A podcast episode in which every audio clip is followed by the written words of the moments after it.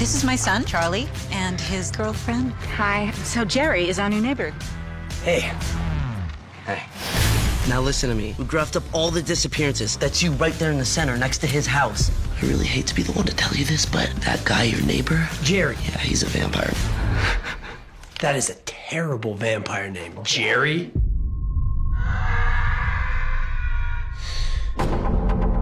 You are listening to Don't Be That Guy, Got a Sequel Remix. This is episode 371. I'm Marquise Mike. Fired up, Yeah. fired up, tuned up, feeling lucky. If I could if I could quote you from earlier, let's go. Let's go. Let's go. Feeling lucky, feeling dangerous. Yeah. Let's do it. It's a it's a quite the combo. is that is that a Baker Mayfield quote? Um, I know he woke up feeling dangerous. Did he add the feeling I lucky? I don't know where I've heard that. Yeah. I'm not cool enough to have made up anything like that. Yeah. I'm sure I heard it somewhere. Maybe you combine two things Could be. and now it's your own. Could be. You've heard people say feeling lucky, you've heard people say feeling dangerous. You just put them together. There was another good uh, Baker Mayfield quote this week. Uh, this isn't a sports podcast, but No, no. um, I guess when he when asked about the big matchup of Carolina versus Cleveland, Baker said, "I'm gonna fuck him up." Oh, good. And I was thinking to myself, I don't think you probably will, but I hope you do. You know what? Uh, and it's not just because, again, not a sports podcast. Uh, we're talking about the NFL for our movie fans. National Football League. for, for, our, for our fans who always turn to movies and go, who, who are they talking? Who are they speaking about? We're talking about former Cleveland Browns quarterback, now Carolina Panthers quarterback. He's the guy who takes the ball, he throws it. Uh, go back, listen to our longest yard podcast. We cover the game. We're talking about Baker Mayfield. Uh, and it's not just because I own his number one wide receiver. That's the guy who catches the ball. Um, think um, Michael Irvin in The Longest Yard, right? It's not just because I own him in fantasy football, but that helps. I'm Team Baker. I'm, I'm Team Baker in this breakup. Like, Yeah. I hope he fucks him up. I'm also Team Baker. I hope he runs up the score, a lot of touchdowns to DJ Moore, who just so happens to be on my fantasy team. But yeah, fuck Cleveland. yeah. They're a very unlikable team. Yeah, they suck. Yeah. They're shady. No one likes them. No, t- no one likes them. Uh, well, okay, so that's football talk. That, that ends our. Yep, that's our segment on uh, football afternoon Yep. in the basement. Join us in February when we do this again for the start of Super Bowl. uh, what have you been watching? Ah, short list. Um, Because because said football. because it said football. Yeah, short list, and I think mostly because I've been I've had a lot of family commitments over the last couple weekends. Yeah. And so, other than uh, the movies watched for uh, the show today, I watched 2016, The Nice Guys. Okay. Yeah. Holds up. I, I saw it. It's on Netflix now. It's so sti- It's still really good. good. Okay. I watched that once. I remember really liking it. Yeah, it's really good. I Yeah. haven't seen it since the theaters, Yeah. and it's just great. It's just a great movie. Okay, ask, are you doing this in the order of how you enjoyed them? Like much like you did last episode? No, Okay. No. I mean, this list is so short. I have one other movie to, Okay. to mention. Perfect. and I think I guess I am doing it in order. I like them in reverse. Okay, that- reverse order. That was my most liked. Yeah. And then I watched a brand new Amazon Studios release, Sylvester Stallone, Oh. Samaritan. Yeah. And you know what? I didn't hate it. Okay. I think I think it had really good bones. Maybe execution wasn't great. Sure. But I think the idea and the story are really cool. Um, yeah, I didn't hate it. I didn't hate it. I think it's getting canned pretty bad, but I, I kind of enjoyed it. So, Okay. Yeah, and that's uh, that's on Amazon. that's Amazon Prime. Just just released, I think, last weekend. yeah. Um, that was a big fret. Yeah. and I'll tell you what, there's not a lot of people that look cooler walking around in a hooded sweatshirt than Sylvester Stallone. Oh. He pulls it off. Yeah. but I think I think it, I thought it was a, a perfectly fine movie. Um, kind of a twist on a on a superhero movie. Uh, but I thought the story was I thought the story was interesting, and the idea was great, and I think the the setting's cool. Okay. So o- overall, I enjoyed it. It's got some cool action, fighting. Um, it's not su- it's not like real over the top kind of superhero movie. It's more of kind of like a. It's along the lines of like an Unbreakable, to be It- completely honest. it's not as good as Over the Top. is what you're- The Sylvester Stallone. It's hard to beat over the top. Yeah, okay. It's hard to beat that movie. I haven't seen that in thirty years. But it's good. What you remember? From what I remember, no one really like can wear a backwards baseball hat like Sylvester Stallone. No queer. Man's the peak of fashion. Backward baseball cap, hooded sweatshirt. Uh, okay, I don't know if he ever did this in Rocky, but in my mind, gray sweats, gray hooded sweatshirt. He definitely wore that in Rocky. Weightlifter's belt over the sweatshirt. Am I making that up, or is like does Rocky wear I, that? I think that's a That's a Rocky move. Rocky move. Man pulls that off. I think that's a weightlifting move. Oh, over yeah, definitely over. But like, I guess he does lift a lot of weights. Yeah. tons of weights. um, you see, like in the movies, I feel like they they they ditch the belt. You know, they're just like pumping iron. They just want to make it. But yeah, I feel like Rocky, the gray sweats, gray sweatshirt, weightlifter's belt over the sweatshirt, yeah, knit cap. knit cap. That's Rocky. Yeah, Yeah. and no one wears a knit cap better than Stallone. Oh, still Stallone wearing a beret in Demolition Man, like like in Roxy, wearing a wool blanket that he cut a hole in in Rambo. You kidding me? Think that looked tailored. was that wool or was that just like a burlap sack? Oh, maybe it was just like a burlap sack. Yeah, I thought it was like a wool army blanket. Or something. wearing something. the what was that like turtleneck cardigan in the Expendables two? oh, yes, a lot of turtleneck. Yeah, a lot of turtleneck in Expendables two. And man, looks great. Looks doing great. Looks Yeah. great. Uh, that that Rocky Balboa retired cap he wears in Creed.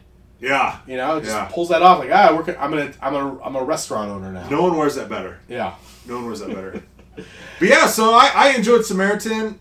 Maybe you'll watch it and tell me what you think. What's the runtime on that? Like an hour forty, maybe. It's right. shorter. That's right. Yeah. I don't experiment. Like if I hear if I hear mixed reviews and it's like two ten, I'm probably not gonna check it out. If it's an hour forty and I'm hearing mixed reviews, I was like, that's enough for me to yeah. I'll, Yeah, it's not terribly long. I can weigh in. Uh, it does suffer from maybe the not the best child actor Oh, cast. He's yeah. not terrible, yeah. but it's the child actor dilemma, right? Right. Is he better than the kid in Over the Top? I, I don't know if that I don't remember. I don't remember a kid from Over the Top. Oh, that movie's all about a divorced dad trying to win custody of his son, who is, I believe, his mom's dying of cancer, and it's like his stepdad's gonna send him to military school, so he runs away to go be with his truck di- uh, truck driving uh, dad, who is also a competitive arm wrestler. I'm starting to think I've never seen Over the Top. I forget. I forget. St- Stallone's name is is Hawk. His last name's Hawk. Because then the big thing at the end was uh, the other time out there. We spoiler. They are unite. They get reunited. he goes over the top. Father and son. Yes. Uh, I don't know if he, maybe it's like a. Uh, maybe it's like Friday Night Lights. Like, does he win or did he win the biggest prize, which was the love of his son? I don't know. I'm pretty sure he wins. It's a Stallone movie. Uh, An 80s movie. I just and it's an '80s movie. I just remember they're driving and you know they're gonna be truck drivers together, and his son says, "Why don't we call it Son and Hawk?" And then Stallone, very Stallone, he's like, "Uh, "We call it uh, Hawk and Son. Sounds better." And then I think that's how the movie ends. And it does sound better. Oh, yeah, you definitely always put Sun at the end. Yeah. You don't go Sun and Hawk. You Dumb kid. um. But those are those. Other than I, those are the two movies I, I got in. I got I got some TV in. But, Alright. Yeah, Two movies. That's, two movies. I did get a new Xbox too, so that's been taking That's some of a lot of of time actually. I've been playing a lot of Assassin's Creed. you have National Football League, you have Assassin's Creed, television. Yeah. Like, it's it's hard to get a bunch of stuff in. Yeah. And and honestly, I haven't watched any preseason football. Yeah. Just Hard Knocks on HBO. I've not seen a lick of preseason football. And you shouldn't. Actually, that's a lie. I went out for pizza at a restaurant and they had it on the big screen, and I was like, "Hey, there you go." There's some football. I forget what teams were playing, but it was- it felt good to be back. You Yeah, know? it was good. I don't, were, were those good plays? the Were, gridiron, the fumbles. yeah, were those third stringers? I don't know, but you know they ran a sweep, got a couple yards. I didn't see a flag. That's a win in my book. Nah, yeah, yeah. Uh, What about you? I only I saw a handful of movies. I, I'm looking at them right now. I'll tell you, not a stinker in the bunch. Okay. Uh, a lot of these, a lot of these were rewatches for me, but one new one. I'm gonna do these in the order of how I, much I enjoyed them. Top to bottom or bottom to top? Bottom to top, as I feel like you know, the audience they can learn. You know, now they can kind of get our recommendations of like, okay, what, what are they truly recommending? Not that any of these were bad. These are all four star plus movies. Um, but this was a new to me. 2013, Under the Skin. Uh, it is an A20. It's a it's, it's an A24 film. I believe it's a Scottish production starring Scarlett Johansson. Um, she is an alien who picks up men in her van, and it's weird. There's a lot of like beautiful imagery. It's very, I guess, like surreal. Like some of the stuff, you know, we're just looking at weird things. Avant garde. Sure, yeah. Uh, it has a certain je ne sais quoi about it, yeah. Um, you know what? Very arty. It, it does feel very arty. Um, I don't have strong opinions about Scarlett Johansson one way or the other. I, you know, I, I don't know if she's necessarily a good actress. I don't think she's a bad actress. I'll say that this is the best thing I've seen her in. Um, yeah, Under the Skin. Okay. It, unsettling. Like there is like some truly like uncomfortable scenes and kind of some not scary, but like I don't know what's close to being scary. Thrilling, Nervous. Uh, n- thrilling. yeah. So, some some nerve haunting. inducing. Haunting, if you will. Uh, yeah, just some like you know uh, Tension. You know, g- get that heartbeat up a little bit. Um, yeah, under the skin. Um, okay, here's another movie, 1974. This is a rewatch, but this is a rewatch. I hadn't seen this in in quite some time. I watched 1974, the Tobe Hooper classic, Texas Chainsaw Massacre, and I gotta tell you, that's still a freaky movie. Oh. Also, very uh, avant garde, very art housey. Uh, I was watching the beginning. I was like, all right, it, it, it, is what I'm watching bad or is it genius? Because this guy had like 40 bucks, paid these people, you know? Because it starts out very weird, um, very over the top, but man, is that movie creepy. And then it kicks in with some, some good old fashioned Texas Chainsaw Massacring. Um, scary stuff. Yeah. Yeah. That is a scary one. It holds up. 83 minutes. Um, which, you know, that's plus for me. Okay. Two other movies. Here's one. Uh, this, this was a family movie night. Got my she'd never seen this movie. I was like, oh, you know, we, we gotta watch it. It's new to HBO Max. At least that's what the as I was scrolling, it said just added. 2001. I know you recently just watched this. Training Day. Denzel Washington, Ethan Hawke. Fantastic. That movie still still holds up. I probably hadn't seen it in 15 years, but it knowing like I guess the twist or like you know the the third act how that breaks out like kind of watching the beginning of how like it all unfolds was kind of a, a fun experience. Sure, yeah. Uh, and, and wife she she greatly enjoyed it. So uh, yeah, everybody enjoyed uh, Training Day. Denzel Washington, yeah, great actor. Great actor. So is Ethan Hawke. He is a good actor, Yeah. yeah. So is Scott Glenn, who's in that. Hell movie. yeah, Uh, Scott Glenn. Yeah. Silverado. Uh, and then one other movie. This was uh, my son had been demanding it, so I threw it on.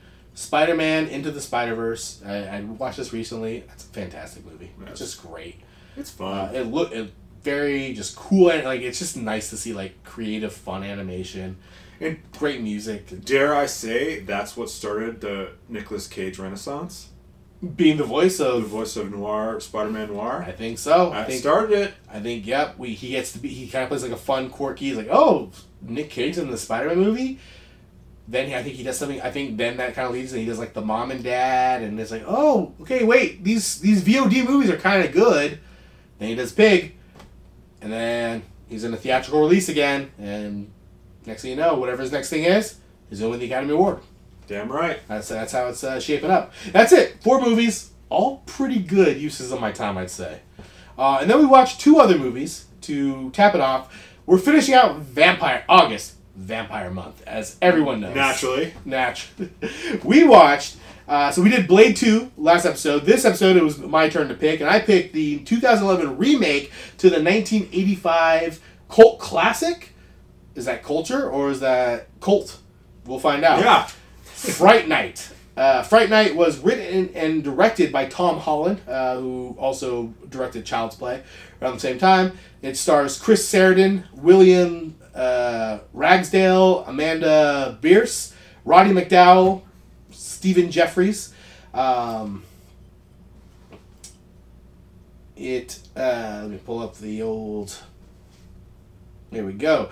Nobody believes teenager Charlie Brewster when he discovers that his suave new neighbor, Jerry Dandridge, uh, Dandridge, is a vampire. So when the bloodsucker starts stalking Charlie, he turns to has been actor Peter Vincent, famed for portraying a ghoul hunter. Unfortunately for the would be vampire slayers, Dandridge has his sights set on Charlie's girlfriend. Fright Night. There are some very good reasons to be afraid of the dark. Was this your first time watching Fright Night? It was. What are what were- what'd you think?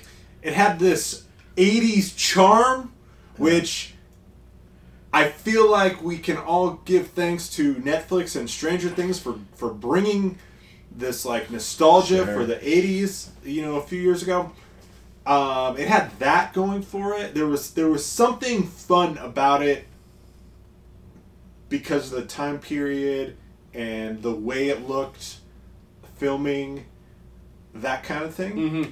Yeah, you know, we, we talked about this last episode about like, are we more forgiving versus like a theatrical release versus Netflix?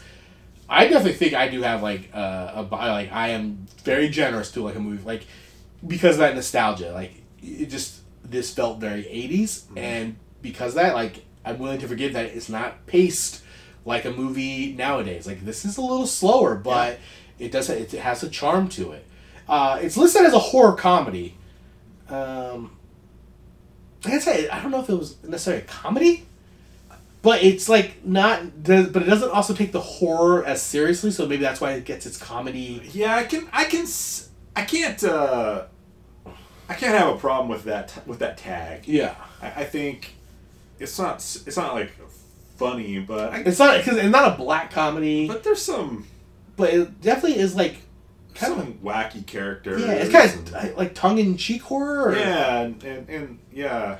yeah. Well, I like it. It worked. It worked for me. I Yeah. I, I, I thought this was pretty good. I yeah, like uh, Peter Vincent. I really like that character, and just like kind of having like a Vincent Price like, um, you know, uh, television host turn. You know, ha- having to turn to like you're a kid dealing with vampires. Like, who do you turn to? Like, well, the guy on television who claims to be a vampire expert. yeah. Um, yeah, I kind of like how it plays. You know, just it's it's a, it's a classic vampire story, but just kind of fun. Like, oh, what if a vampire moved in next door?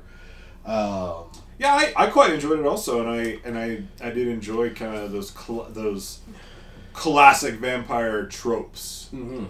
that I feel like recent vampire movies have just left behind in some ways.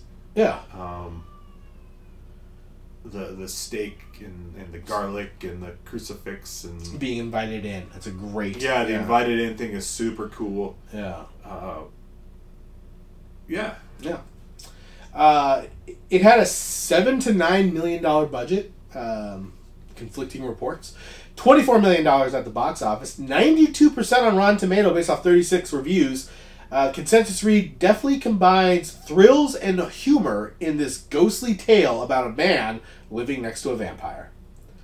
And the last part of that review is summary. That's that's not a review. That's just what happened. yeah. I don't like. Let me to all to our listeners. If you have a Letterboxd, Letterboxd is not the place to give me this. I don't like reading reviews that is the summary of the movie. Just cut those three paragraphs out. I, I, one, if I open up your Letterboxd review and it's six paragraphs, I'm not reading it. Yeah. But yeah, I, I don't like. Give me your review. Like, assume I saw the movie or I'm interested to see the movie, but don't give me a breakdown of like how the who the character. You know, just review. The best reviews have like a paragraph of like strong points and weak points. Yeah. right? And then and then, especially this day and age, on apps and things, we're gonna read that the first three sentences and know we're gonna watch. The, if if we're looking at reviews decide if we're watching the movie, three sentences is all we need to decide if we're watching it. Yeah. If we're looking at reviews just to see what other people think about it, yeah, put that longer stuff towards the end, Mhm. and then assume we've seen it because we, if that's the case, we have. Yeah. Yeah. And if that is the case, I mean, go read some professional reviews. They don't give me, they don't start their review with a summary of the movie. They'll take some of that summary and they'll mix it in with their review, with their thoughts. You know, they'll they'll have a here's here's here's what I think. Here's example A, B, and C from the movie. But they're not going to just like this is a movie about this character and next door, and then this happens, and then let's, just- let's cross that out. Yeah. Big red, big red X. Um, Fright Night, cult classic according to the internet. Um, it gets a remake, as a lot of things from the '80s did in 2011. This time, uh, we have director Craig Gillespie, who um, I was surprised had gone on. I mean, he directed I Tonya and Cruella just like last year. Um, it's kind of fun. That they had Fright Night under his belt uh, a decade earlier. Uh, written by Marti Noxon, who she was the writer for Buffy the TV show, uh, along with a bunch of other TV credits. Uh, and then starring Anton Yelchin, Colin Farrell, uh, Imogen Poots, Toni Collette, David Tennant. This follows closely to the original. A teenager suspects his new neighbor is a vampire. Unable to convince anyone, he tries to enlist the help of a self proclaimed vampire hunter and magician in the remake of this 1985 comedy horror classic. Fright Night. You can't run from evil when it lives next door. Uh, was this your first time seeing Fright Night? It was. Yeah. This was my second. I saw this once on like Netflix, like, but I mean, it had been a while since I've seen Fright Night. Uh, just kind of what were your initial thoughts of watching Fright Night? I was I was uh, pleasantly surprised with the cast. Mm. I, I when you said we're watching, I had no idea who was in it. Yeah. I just fired it up and I was like, oh shit, it's the dude from Star Trek. And then Mm-hmm. Colin Farrell shows up and Toni Collette. I was like, what the shit is this? Yeah. Um, so that was good. I mean, the cast was good. Um, thrown, I'm always thrown back by this era of movie, which was meant to be 3D in the theater, and watching that on the flat screen is obnoxious. It's weird. I was, uh, you know, I, was, I write my notes down. I put a little plus or minus. I just kind of just go in the order. I had a lot of pluses, and then because I don't feel like that 3D shot comes into like 15 minutes into the movie. At least Yeah. when I noticed it, I just go, "Oh man, shot for 3D," The, the first, and then and then you start to notice some more. I feel like the first 3D shot was when um, Evil Ed throws the paint can through. The That's when I noticed it. Yep. and I thought, oh yeah, 2011, yeah, Yeah. this as- was this was that time. I don't. I mean, I want to say My Bloody Valentine was probably like a year or two before this, and same thing. Like, probably or who knows? In air quotes, cool for the theater. I don't like 3D, but like, oh, we have the technology. It's fun to do it, but like, think about how your movie's gonna live on. It's, it does not look cool on your television. Yeah, I 3D is interesting. I don't hate 3D. I Uh-huh. don't love it. Um, when I saw Avatar, Yeah, I've heard of it. I saw it in the super 3D IMAX. Yeah, because that was the, you know, the native filming. that's that where Navi sits next. Cameron did, right? Yeah. And I was absolutely blown away by what visually what I was seeing. It was unbelievable. And so I thought, wow, this is what 3D is now. This is great stuff. And then I went on to see some other 3D movies and there, there was there's a major difference between a movie shot in 3D hmm. and a movie with post production 3D. Right. But even amongst the stuff shot in 3D, those do not even come close to what James Cameron did with Avatar. Yeah. Now that being said, I have not seen Avatar since I saw it that day Yeah. in in the IMAX. I have no clue what that looks like on a flat screen. I have no idea, Yeah. and I'm curious. I want to watch it again, but Uh. it's so long. Well, yeah, get ready for Avatar 2 Shape of Water or whatever is coming out in December. yeah, Um, yeah, and you are right. Like I remember watching like Clash of the Titans, the remake, and that was a post production 3D, and that that looked like shit. Yeah, This bad stuff. I don't know, but like based on just some of the shots that they, they go, okay, this was shot for 3D. Yeah. maybe it looked all right. It wasn't super distracting, but there's probably at least four shots and I had noted that I was like, this doesn't, this looks silly, viewing it on television, and it just did not work for you know for, for me, and almost the point of, like kind of being distracting because they're, they're weird angles, like you don't Right. shoot it that way. And, and and what I mean, what happened? We we tried the 3D thing. Theater, it got hot in the theaters for a while. Sure.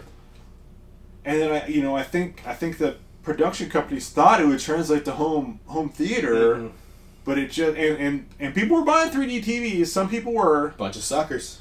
and it's just it's just gone now. Yeah. it's just gone now. No, I mean, especially it's it, you know it's interesting just as any movie that comes out that's going to do big business for the most part is aimed at like t- children and uh, families. You know, uh, Pixar, Minions, even the Avenger, you know, Marvel and all that stuff.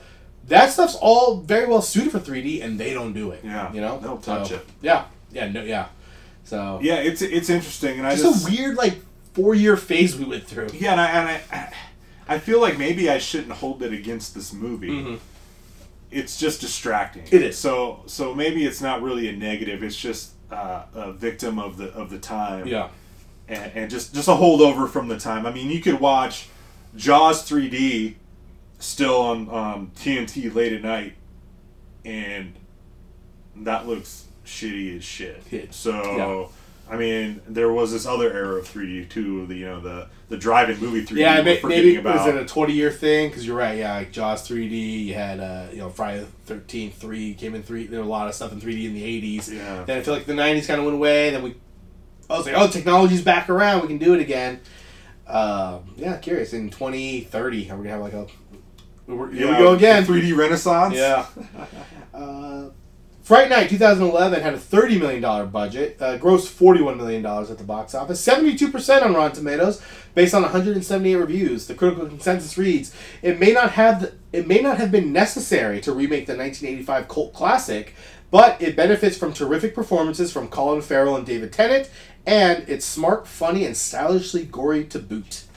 Um, all right, yeah, let's just kind of dive deep. Uh, what what what worked? What are the positives for Fright Night 2011? There's a lot of positives for me on this movie. Uh-huh. Um, I, I like how they they they they use the original script as a, clearly like a benchmark, but improved upon it. Yeah, Um, the uh, they they let some stuff go in that which bums me out, but the the thing they improved upon it was like the the, the David Tennant character.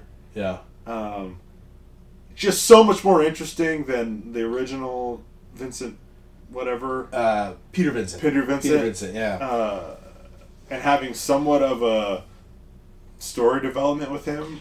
yeah. Awesome. They, it was so cool. I think every character. I, I one of my first notes was they do so much more backstory and character building in the first five minutes of this movie than the original. In the original, you kind of wonder what Charlie and Ed's relationship is. Like, why do these guys like each other? Uh, and this in the first five minutes, just having Toni Collette be like, Ed called again, and like you get it, and then you see Charlie's girlfriend pull up, and you go, "Oh, I get it. He's dating a hot girl now. He's cool. Ed's not." Yeah. And immediately you, you get that dynamic. You get Charlie and his like his mom has a lot more to do now. Um, yeah, there's just a lot more of that, and I, definitely like the improvement of yeah the David Tennant, P- Peter Vincent. Yeah, even some in kind of the development side, like in, in the new movie, Ed is trying is he's the first one trying to convince Charlie of that Yes. the guys in, in in the original it's the other way around. Um, and even though I I liked how freaking nutty and crazy Charlie or Ed was in the original, like oh, did you? li- I, I- thought he was so obnoxious. I love I love there was just something so funny to me about that. I You couldn't. I, I he was so ridiculous that even though Christopher Mintz-Plasse didn't go that that, That- nutty, yes. um, he, he he was still kind of kooky, but more more relatable kooky. Yeah, he felt like a very like very much like okay, yeah, I know this guy in my high school where evil Ed. I was like, this guy's a fucking spaz. Yeah, I would have bullied him. like he was just so. I found him that character just be so obnoxious. Not not like off putting, but just he he, he kind of grinds you a little Yeah, bit. yeah. Evil Ed. Um, Yeah, th- I did like that change of evil. Ed- It was Ed trying to convince Charlie. I, I think there were like a lot of little. I mean, there's there's some big changes. You know, changing Peter Vincent uh, from you know television actor to Vegas magician. I I thought that was like It was smart. smart. Setting it in Vegas. Also, this is a Vegas movie. Yeah. Uh, Love it. Now it just makes sense because in the first one, I mean, I guess you assume it's set in L.A. Because like, how would he have access to Peter Vincent like going to Yeah, driving to the studio? I, had no idea, and I, part of me thought, well, this could be just some like weird local cable Sure, production. could do that too. Yeah, where now it's just like no, they're in Vegas. Yeah, Vegas magician right there. Yeah. He's being advertised on television. Uh, much like you know when you go to a hotel, you know. Yeah, just go down to the hard yeah, rock you and- see his uh, billboard everywhere. Yeah, sneak around. You figure out how to get in there and talk to him. Yeah, uh, and then it, you know, having Jerry, you know, then now you have a little Jerry like his cover of, well, he works on the strip at night. He's does construction. It's a transient town. Like all that stuff is like, great setting in Vegas. Yeah, and I mean, and, and even even like the top down shot when they fly into the town, I did when I realized it was taking place in Vegas. I was like, man, they got that right because you fly into Vegas and mm-hmm. those little. I Little mean, pockets of- those little pockets are everywhere. I mean, they've pretty much turned into the whole mm-hmm. outskirts of Vegas now. But yeah, just these pockets of these Yeah. developments. Yeah. everyone's got a swimming pool, and there's fifty houses that all look yeah, the same. it's a yeah five. five by eight block Yeah, or whatever. yeah. Um, yeah, you know another. ch- Um, all right, they uh, Charlie starts. I think it's after Ed disappears. In the, f- there, will they go all the way in this one? Did it? Feel, was it Charlie who was the one not going all the way? Yeah, they kind of flipped the script on that. I like that was also just like a nice change because in the beginning when Fright Night first starts, I was like, Charlie, you're being a little aggressive. here." Uh, that actress was really playing it up like she was super uncomfortable, which me as an audience member in It looked like 2022, I'm like, yo, Charlie, back the fuck up. Looked like rape. yes. Yeah. And he's like, and then he's blaming her. Yeah. But then they apologize, and then they're both over it. They're just, you know, they're, they're just pent up teenagers. We're like, Charlie's a lot more likable from the from jump, Yeah. being like, oh, he's like the shy nerd, like Yeah, kind of a gender reversal Yeah, on he- that he- side of things. he's outkicked his coverage, and yeah, he, he's he's slow playing it. Yeah. Um, yeah, and then as you know, as you kind of put, just the cast, like it's it's great when you just throw in a movie that you had no idea and you just throw it on. It's Colin Farrell, Toni Collette, who's always great and everything, David Tennant, and then Anton Yelchin and Imogen Poots, like both have gone on to be like, or well, Anton Yelchin, you know, we, we've lost, but be, before that, he w- was a credible actor. Yeah. And Imogen Poots still continues to act, so it's kind of nice, like to hit like on young teens. It's Yeah. like, oh, they've all got like good casting uh, to just hit on everybody. Um, anything else really stick out of n- need to discuss for positives? Oh gosh, there's- I mean, I wanna, I wanna talk about. there's a, I, enjoyed it. Yeah, uh, Colin Farrell, great mysterious hunk. Yeah, that that's a good. I I don't know what he was doing before this movie. Yeah. was this pre or post In Bruges? to me, In Bruges is like the Colin Farrell, like pinnacle. Uh huh. and but he he pl- he does he plays this this and that, and that's a, a that's always a vampire thing that they seem to This is after In Bruges. In Okay. Bruges is 2008. Fright Night, yeah, is 2011. So he's coming off of Horrible Bosses right before this, and then he goes on to do the Total Recall remake. that was the downfall of Colin Farrell. And then, And yeah, he kind of takes a step True back. Detective season two, which was the ultimate downfall Yeah. of everything. Uh, and then, you know, then he kind of gets, you know, he does some things I've heard of where it's like, oh, Colin Farrell's really good in this, like The Lobster, Killing of a Sacred Deer. Never seen any of those movies, but I've, you know, it's one you kind of just Yeah, hear about. critical. Yeah. And then, um, and now he's back as the penguin. So, you know, you know, th- th- things are looking all right for at, Colin Farrell. the Colin Farrell Yeah. renaissance. Um, but yeah, kind of an interesting point in, in his, his career. Yeah, and they kind of they they lean both the both these versions of the movie lean into the the sexy vampire. Yeah. and that's just the vampire trope that never goes away. Right, vampires are sexy. I mean, it never. It's Yeah. in every from from the dawn of time, Uh, and unless we're talking those vampires with the pointy hair Yeah. things, but but even some probably thought they were sexy.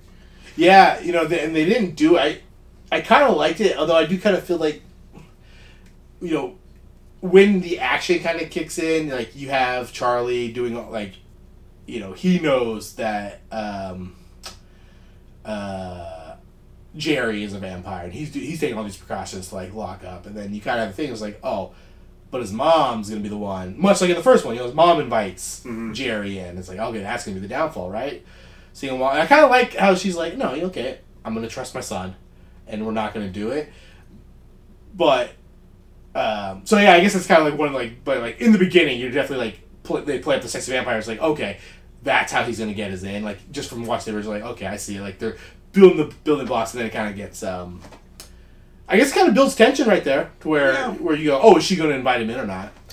It does, but then all of a sudden it just, and, and maybe we're segueing into negatives here. Sure. All of a sudden it just, it just like the string is cut. The the the first has this like section of cat and mouse, Yeah. and they just completely skip it with this movie and get into just the hunt. yeah, uh, you know, to go back to the positives, the first half of the movie I definitely think is stronger than the second half, and I do think that cat and mouse of Jerry, like we know he's a vampire. I mean, you know, you buy a ticket to this movie, you know he's a vampire, but the the movie does a good job of letting us in and then just kind of playing up the. I mean, it's an hour and forty minute movie. It's like, it's almost like I want more of that, but then they do kind of just then it just turns. Yeah, you like- know, I, I think about what I would want more of, and then I think, no, I don't want more movie though. Like, Right, I. I want more development of Ed and his discovery of of Yeah. and why he became suspicious of him. And then I want more of of of Colin Farrell's vampire, like toying with the family and or maybe even developing rapport with the mom. Yeah. I want more of that, but then it's just if they add that, now we're looking at a two-hour movie. Yeah. Maybe cut Charlie going in to save Dolores. Like, we have Dolores go in, Charlie knows what's up, we hear the scream, but then they do like the first one where it's like, she screams, the cops come, it's fine. He doesn't need to break into the house. And then maybe, then now you, you give yourself an extra six minutes of time there. But yeah, you're right. This, I mean, another positive, hour 45 minutes movie. Like, it does not drag, I don't feel, at any part. Yeah, and I really like the rescue scene. Uh, mostly, I I like the mis- mystery of like, holy shit, I'm hiding in his closet, and then I found a secret door in the closet, and he's keeping pe- keeping humans like cattle back here. Yeah. I just think that's super cool, like a cool vampire move. Yeah. Um, going into the now, okay. Um, what didn't work for you? Oh yeah, cutting short a couple of the story things. Um, uh, we just jump. We just we just jump into the action almost too fast for me. Him knocking on the door and then being like, okay, and then going from that to blowing up the house that escalates very fast. Also, I- I think it's one of those ideas that probably sounded better on paper than the execution of it. I was like, yeah, that's not that cool. Yeah, even even just adding a, a, another scene, maybe a, between. J- just all of a sudden going into forceful enter the house Yeah. mode. I, I just feel like I lost like so much time. Like it just was such a You- jump. You know, what I wanted, I wanted, I wanted one scene of Jerry flirting with either the mom or Amy after um, Charlie knows. Yeah. that's what it's because we see that stuff before Charlie's suspicious of him, but we need that one scene of Charlie being Charlie knowing he's a vampire and him being him and Jerry knowing Charlie knows he's a vampire and kind of that moment of like but I can get really close to your I can I can get close to you if I wanted to. Like, Right. Yeah, your mom, your girlfriend, I, I could get them at any time and you know, we, we, we need that scene.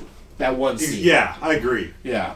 Um, and then the the 3D shots. uh, So yeah, we talked about the paint can through the thing. The CGI blood just does not age well. Yeah. The scene where Jerry throws the motorcycle through the back did not look good at all. No. I was like, that's not even close to her face. Like she's not reacting like that's close to her face because there probably was nothing there. Like where it was like a green tennis ball or whatever they used. It yeah, just stuff like that. Just it just doesn't look good. Twelve years, eleven years later. Yeah, and, and I that that blood scene stuff and that 3D stuff is another one of those things. Eh, eh, like we talked about it, should we be critical of this? Mm. Because this could have this could have been even better movie than it is i- without the gore. Yeah, It doesn't need it. It could have been a darker, more mysterious.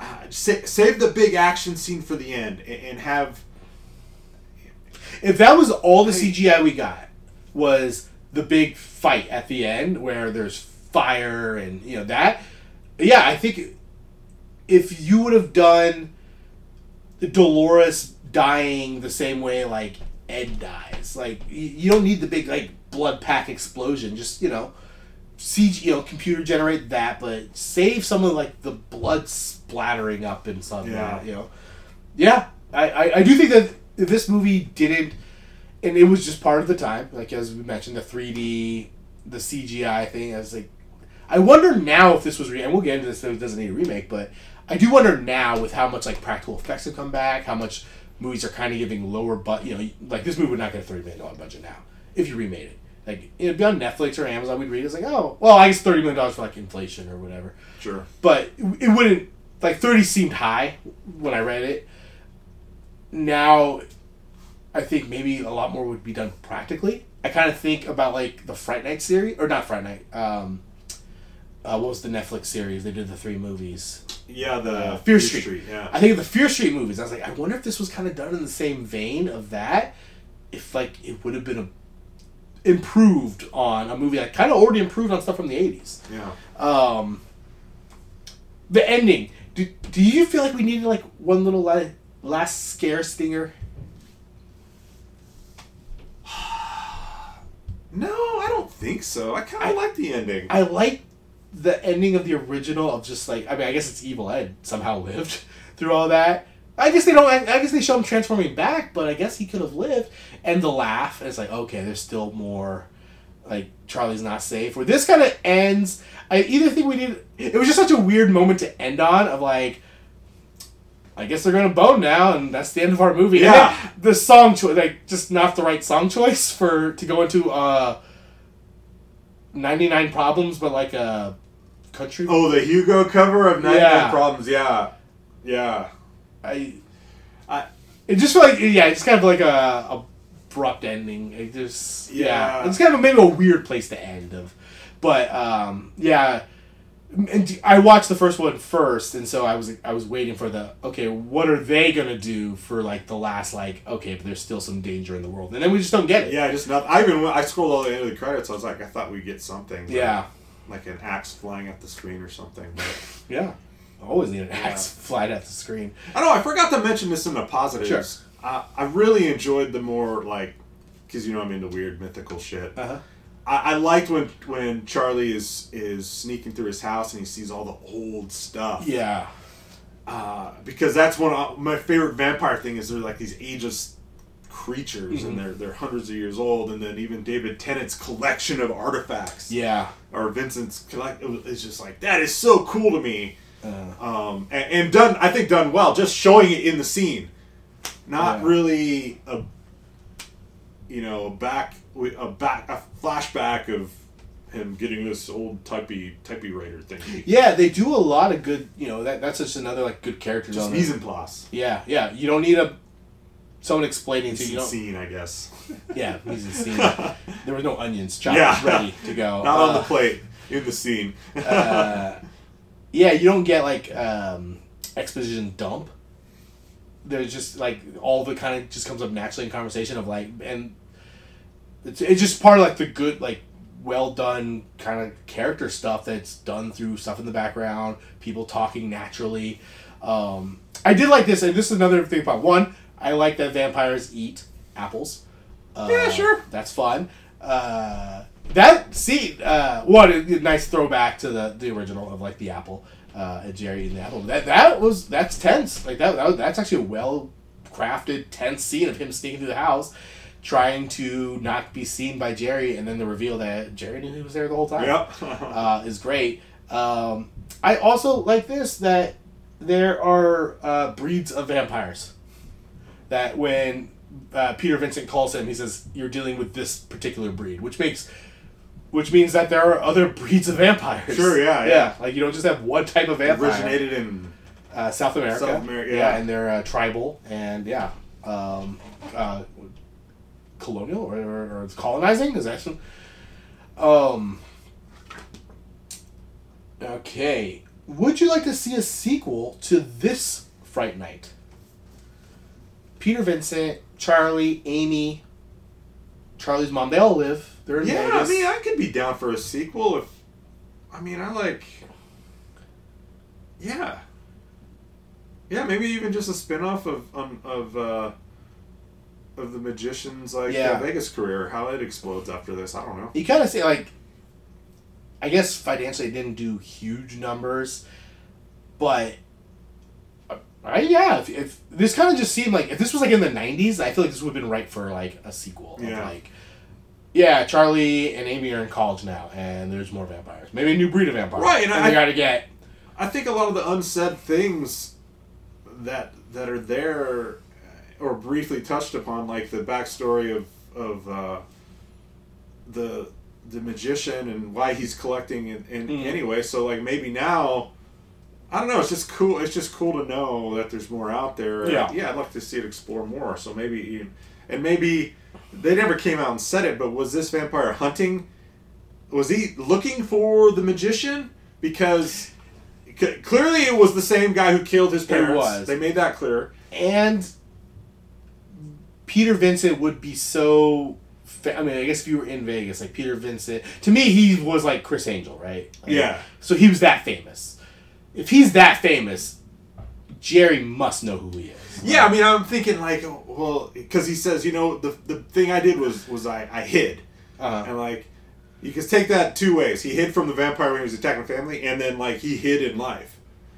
that's as this character, and then maybe he overstepped his disguise a little bit, yeah, and then Jerry recognized him, and Right. he's there to to get him. because I don't know if they, I don't know if they the job. say it in this one, but in the original, you know, he's a, you know Peter Vincent's a stage name, Right. uh, and you'd think like, yeah, I mean, he's a magician. It's probably stage name. Yeah. Um, all right, what about a remake? Eleven years later, the story of Fright Night. Comedy horror kid and girlfriend have to deal with a vampire moving next door. You know what? I'm just gonna go ahead and say yes because we need more original, like classic vampire movies. Mm. And this, and to me, this is a this is more of a, along the classic lines of a vampire movie. You know, I feel like a lot of times we kind of say like, ah, we don't really need a remake. This is like a movie. This is a story that I think would be perfect. This would have been ideal to come out on a streamer. Yeah. I I think like Netflix. Uh, that being said, I I'll, I'll probably end up watching Day Job. But uh, have, you seen that? I haven't watched it yet. No. Okay, but yeah, like they have a vampire. it's on my list. A- As we speak, Yep, they, they just released a vampire movie. I'm into the Netflix vampire movies. They're Yeah. doing they're doing good. I didn't see the one about the Uber driver, but maybe, maybe I'll do a nice little double feature of uh, Yeah. uh, the Uber driver vampire movie and the Jamie Foxx one. Uh, but yeah, this just seems like now if you made it in 2011 for like a Amazon or Hulu or Netflix, you have you don't maybe rely on the th- you don't do the 3D at all, and maybe you kind of go back to some more practical effects and you what I think Fright Night 2011 benefited from, and this is why sometimes remakes are good, is that original Fright Night had good bones. It was a good thing, and then 2011 was able to just improve, like take take the blueprint and kind of make it a little bit better. And now you can kind of do that again, and you got a great movie. Yeah. Yeah, you know, you, you cast some no- notable guy as uh, Jerry, uh, you know, some hunky thirty year old man, or, you know, forty year old guy, and then grab one of the Stranger Thing kids. Finn Wolfhard is Charlie, and people would watch that movie. Definitely. Or uh, gender gender reverse it. Uh, gender reverse it. Uh, Eleven. Eleven is also Char- Charlie's a name that can go. Uh, you know, it's uh, what, do, what do you call that? Uh, works both ways. Eleven's the vampire. Oh, 11's the vampire. Yeah. No one would buy her as a construction worker. Working on the Vegas Strip. Uh, yeah. Well, see, that, that's why you know sometimes gender reversing works, but okay, if uh, if Jerry, also a name that can you know uh, work work both names, but if that's um, uh, I don't know, Sofia Vergara, I don't, her name's on top of my head because uh, Ginger is actually her adopted sister. Uh, they're related in real life. Uh, if she's a vampire and she's trying to seduce uh, Charlie's single dad, she's being invited in like as soon as she moves in, and then the whole you know now there's no tension if she's being invited or not. Yeah, that's a good point. Yeah. Uh, uh, okay, what? Okay, so a remake, sequel. What character in this movie would you like to most see a spinoff of? Peter Vincent. Is he in it too much? No. I agree. I but like him. I don't even want the spin off to be Peter Vincent Vampire Hunter. I want it to be Peter Vincent Magician. yeah, that's what I. Yeah, I, I, would want like to see the a movie on his magic act, you know? maybe his his rise to his Yeah. his Vegas residency. Yeah. More more him and Ginger tension. of just flipping each other off. I did. Uh, that was the quippiness of that, and, Yeah. and those two were really funny. I like that it drinks Midori. Yeah, addicted to Midori, Yeah. Sugary melon flavored liqueur. Yes. The flask of Midori, Yeah. Drinks it straight and then pours it over ice and just like has a nice little yeah. and that's really funny to me because And then pours on the rag to wipe this we cleaned out some of our liquor bottles Uh-huh. at home, and there was a bottle of Midori that had to have been twenty years, Mhm. or maybe not twenty, at least ten years in in our cabinet, and I had to fight to throw it away. I was like, we, and it was mostly full. I'm like, we don't need this bottle of Midori. If You couldn't even get the cap open; it had crystallized all the sugar. if you had done your liquor clean out after watching Fright Night, would you have been tempted to go pour, pour you a little, pour, pour you a couple fingers of Midori? Yeah, I might taste it. Yeah. Well, that was part of the thing. Uh, I Jane didn't want to throw it away, Uh. and I and I said you have to pour in a shot, and you have to drink it with a straight face, and we keep it. And she couldn't do it. There you go. That- yeah, let's rest it out. Um, yeah, yeah. I mean, very small cast. Like you know, everybody's kind of. It was really like six people in this entire movie. I guess you know. I guess Ed maybe if would, would qualify for this. I guess we wanted to go really obscure. Do we get just get the um, uh, exploits of uh, Dave Franco being a high school jackass? Douchebag. Yeah, douchebag. But Puce, not- but is that a color or was that the brand of the sneaker? Oh, I have no idea what those sneakers were about. But he said puce, and then Jerry complimented it and said it takes a real man to wear puce. I was like, is puce a color or is it the brand? I think of it might have been the brand. Okay, Um, puce. yeah, it might have been the brand. Yeah, put those in the negative. Uh, Charlie being a sneakerhead never comes back into play. That's a good point. Like you think maybe a running scene? Or Yeah, they're like, oh, he's a. He's so he sleeps on the sidewalk collecting sneakers, and like we never get to see a sneaker collection. We don't ever see him wearing other shoes, you know.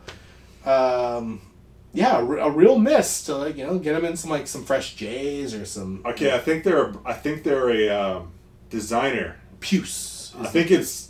I think it's actually Pew. P U G T H. okay. Pews. So I think, Oh, okay. On my, I, I watched with closed captioning, and it was P U C E, is what the closed captioning kept saying. But yeah, I think that's That all could- automatic. yeah, that- exactly. I think it's Pew. Uh, Pew. and that's a designer. Yeah, I think it's a, a designer. Yeah. Could you wear them to ball? They got some high tops. Okay. Sneaky, sneaky All right. high P- tops. P U Z E is that or P U G Z? P P U G H. G H Pew. Oh, like Florence Pugh. Sure. Yeah, yeah. Yeah, Pew. And I and I can see the closed caption of, of P U C E. Pews. Yeah. Especially when when uh, Colin Farrell sang it Yeah. Uh, all right. Yeah, it takes a real man to because he got those teeth, so kind of lispy, Pew. you know, with the Yeah. vampire teeth. Pews. Yeah.